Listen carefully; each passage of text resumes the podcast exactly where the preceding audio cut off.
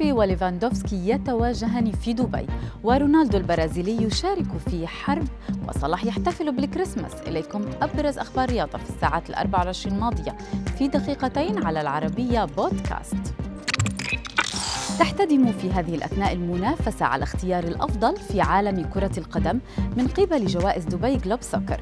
غدا الاثنين سنعرف هوية الفائزين على مستوى اللاعبين والأندية والمنتخبات ووكلاء اللاعبين وحتى لاعبي كرة القدم الإلكترونية. لكن تبقى الجائزة الأبرز هي الخاصة بأفضل لاعب والتي يتبارى عليها عدة نجوم من بينهم البولندي روبرت ليفاندوفسكي والفرنسي كيليان مبابي.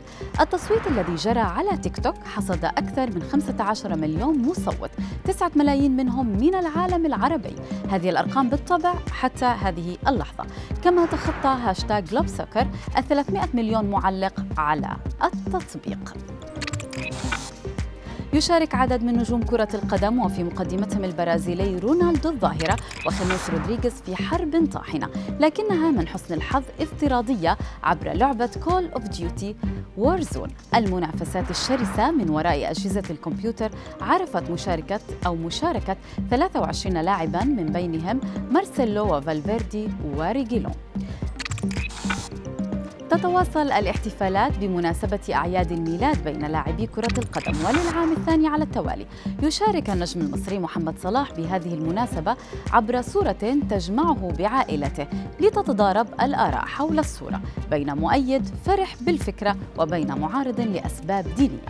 كريستيانو رونالدو بدوره اختار أن يمضي يومه في الساونا. فيما اختار كيفن دي بروين إخافة عائلته بارتداء زي تنكري من اللون الأخضر. تلقى نجوم توتنهام ومن بينهم ديلي آلي الجرعة المعززة الثالثة ضد فيروس كورونا. موثقين اللحظة عبر كاميرات هواتفهم المتحركة تشجيعا لجماهير الفريق لتلقي اللقاح.